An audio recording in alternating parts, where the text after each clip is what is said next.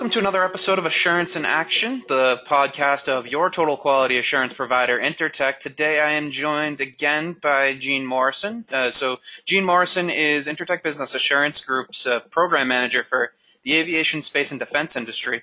Um, this is actually part two of a. Um, uh, sorry. This is actually part two of a deep look at the uh, AS9100 series. Um, we had uh, performed uh, one podcast last week, and uh, or sorry, I, am winging this. Um,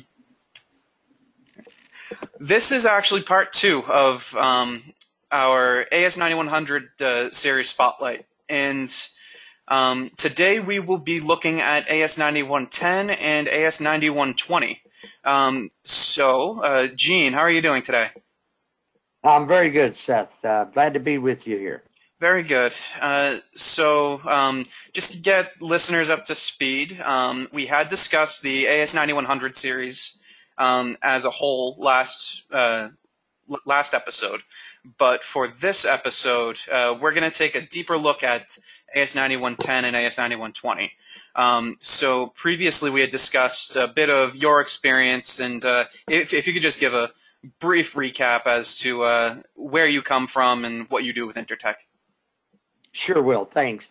Um, yes, as I've um, you know been in the aviation, space, or defense industries within those three industries um, ever since uh, 1970. Um, in 1970, um, I was working for a conventional and nuclear weapons manufacturer, and um, I worked there for 18 years. From there, I went to uh, aviation companies, either the tier one suppliers for the OEMs uh, or the OEMs themselves. Um, so for McDonnell Douglas, for um, engine manufacturer, and for some significant uh, assembly and subassembly um, design, manufacture, and assembly. Um, in 1995, I left industry directly and I went for or was uh, working uh, full time for a third party certification provider, uh, similar to Intertek, And I've been in the business, uh, third party business ever since. Um, I've had the good fortune to join Intertek in 2012 as their global aviation, space, and defense program manager. And I've been able to uh, take the good things that Intertek had in place at that time and raise the bar on those and expand the program so that more of the suppliers for the industry um, could benefit from the Intertek process and approach. So that brings us up to date. Great. Uh, so where we kind of left off last time was uh, um, we took an overview of the AS9100 series, uh, but uh, there's more um, into this uh, series. Uh, so two common standards that um, are included within the AS9100 series are AS9110 and AS9120. So, what do each of these standards address? Okay, thanks, Seth. Well, 9110, for example, is 9100 on steroids for the repair, maintenance, and overhaul injuries uh, or industry. Sorry. So most um, or some of the OEMs slow down the requirements of AS9110 to companies that um, do repair, maintenance, and overhaul. So, uh, your airlines, for example, after they get an aircraft from an original equipment manufacturer, they must fly that aircraft, they must maintain uh, and repair and overhaul that aircraft. They update it as changes are made to aircraft. They work on the aircraft to repair uh, things that go wrong uh, with any of the systems or subsystems on the aircraft. Uh, those kinds of companies um, can be certified to AS9110, and they contain requirements above and beyond the AS9100 standard, focused just on their type of business. Um, for example, product safety that we talked about in part one certainly to all manufacturers at every level of the supply chain in Vision D, has had a, uh, product safety as a requirement. But in AS 9110, they've had product safety in there for many years. Uh, the reason being um, because they work on aircraft that are older and aircraft that are not new. So product safety for what they perform and the things that they do on aircraft is so much more important. I like to say, um, refer to it this way. So when you design and manufacture aircraft, uh, product safety is is designed in, like I mentioned before. Um, so you have all the systems and tools and equipment and everything to make sure that that aircraft is manufactured and meets all the requirements, including product safety. But when you're in the repair, maintenance, and overhaul business, uh, you're taking that aircraft that might be 15, 20, even older years old. Um, so the manufacturer has stopped making parts for that aircraft, and there's no parts available in inventory. So the repair, maintenance, and overhaul companies have to manufacture their own parts. Uh, when they do that, obviously, they manufacture to make it fit to the aircraft that uh, is being repaired. So I kid uh, that one of the tools in that industry, uh, maintenance, repair, and overhaul, is a hammer or a mallet. Because when they manufacture these pieces of the aircraft and they're not designed uh, by the original equipment manufacturer, they they may or may not fit exactly. So in that environment, they do tap on a few of these parts to make sure that they fit. Um, but rest assured to everyone out there, they do that and it fits to meet the stringent requirements of the original equipment manufacturer. Uh, they just um, have to make it in a different way. So that's one way. Um, 9110, for example, um, talks about every level of repair, maintenance, and overhaul. Uh, we also have AS 9120. And AS 9120 is a standard, again, based on AS 9100, but it includes requirements, special requirements for companies that uh, are distributors, companies that warehouse, uh, companies that do maybe import and exporting, uh, where they have to manage the uh, export process. Those kinds of companies uh, can get registered to AS 9120. Again, it contains specific requirements for export control, for example, in 9120. Uh, kitting, kitting and other activity uh, is very important to distributors and warehouse organizations. Um, a couple of uh, very, very big 9120 companies, XPO Logistics, as well as UPS. Um, they are very large uh, warehousing and distribution company. Great. Uh, so you touched on this a bit, but um, why are these standards established, and for whom are they esta- established? You, you mentioned that 9110 was uh, for uh, those working on older aircraft, and 9120 was for uh, the, the, distributors. But um, in more detail, uh, why were these established exactly? Okay, and what happened was obviously 9100 was established first, um, and it was it's based on ISO 9001. So over the years, as ISO changed, the AS standard 9100 has changed.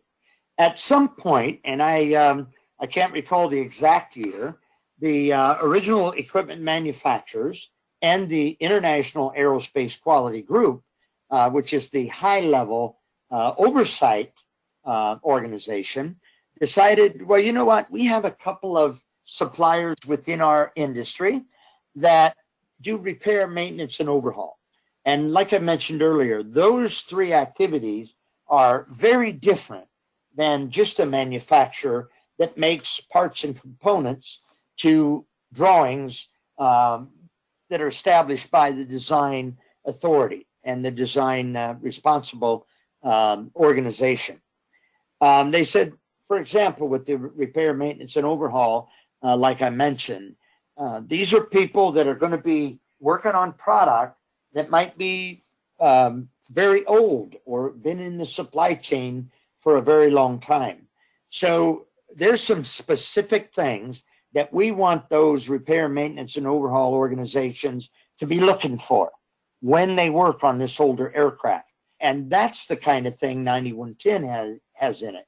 Uh, same way for 9120. Um, the aerospace industry said, well, you know, uh, there's a, a big part of the business out there where they just do stocking, where they just do uh, distributing of these components and assemblies and subassemblies.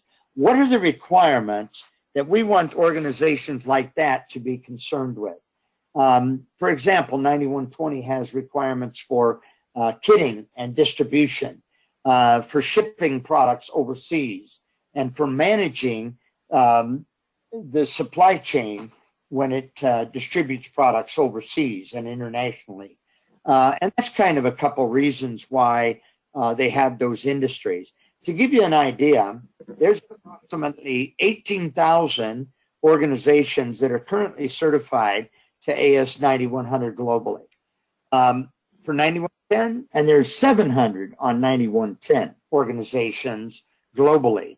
And for 9120, there are approximately 893 companies certified to 9120. So you can see um, they just started slowing down requirements, special requirements for 9110 and 9120 only um, oh, a number of years ago, maybe uh, uh, six, eight or so. Um, prior to that, it was just 9100. So, Gene, what are the benefits of certification to AS 9110 and AS 9120 uh, as compared to AS 9100? I know you talked about the specific performance uh, of tasks within the standards, but um, just in general, what do you see as the benefits of that extra step? Okay, thanks, uh, Seth. Yeah, you know, everyone should understand that uh, the foundation for 9110 and 9120 is 9100. So the good news is that the industry, um, uh, when you certify to 9110 and 9120, you get all the benefits that I previously mentioned with 9100. Um, but what they've done with the other two standards is allowed specialty businesses in our industries to meet specific requirements that are important to them. While all while enjoying all the other benefits of having a quality management system that meets the requirements in 9100. And some of those certainly, as I mentioned before, are identifying risks within the business, um, uh, putting together a quality management system with continual improvement while meeting customer requirements, and uh, a foundation for a business uh, to achieve success in the aviation, space, and defense industry. 9100, 9110, and 9120. Yep. Uh, it's based on ISO 9001 and uh, Clause 4 through Clause 10, um, same layout as uh, ISO. Yep. And now that we mention that, you know, it should be important to note that any and all companies that are certified to AS 9001 whether they're in the commercial industry or any other industry, um, they already meet about 80% of the AS 9100, 9110, and 9120 requirements.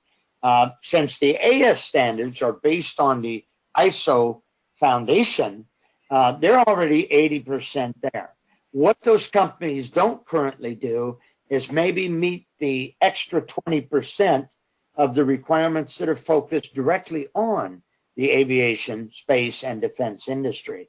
Uh, I mentioned the $1.5 trillion backlog for just Boeing and Airbus, and there's many other um, OEMs out there. Um, but the industry absolutely needs additional qualified, certified suppliers uh, in that industry. Um, so I encourage all ISO 9001 organizations to think about upgrading uh, from ISO to AS to allow them to service and bring their um, specialties to the aviation, space, and defense industry.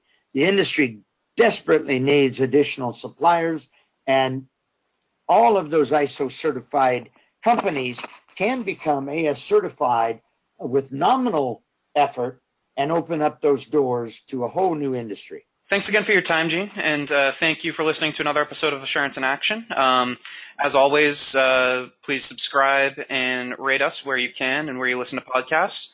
Um, also, please check out the description of this podcast for additional uh, information and resources. Um, also, if you could, uh, please follow Intertek Business Assurance on LinkedIn, on Twitter. Uh, it's appreciated, and uh, you'll be able to stay up to date on all of our podcasts, webinars, uh, events, uh, anything that uh, we are doing around the world. So, um, thanks again for your time, and thanks for listening.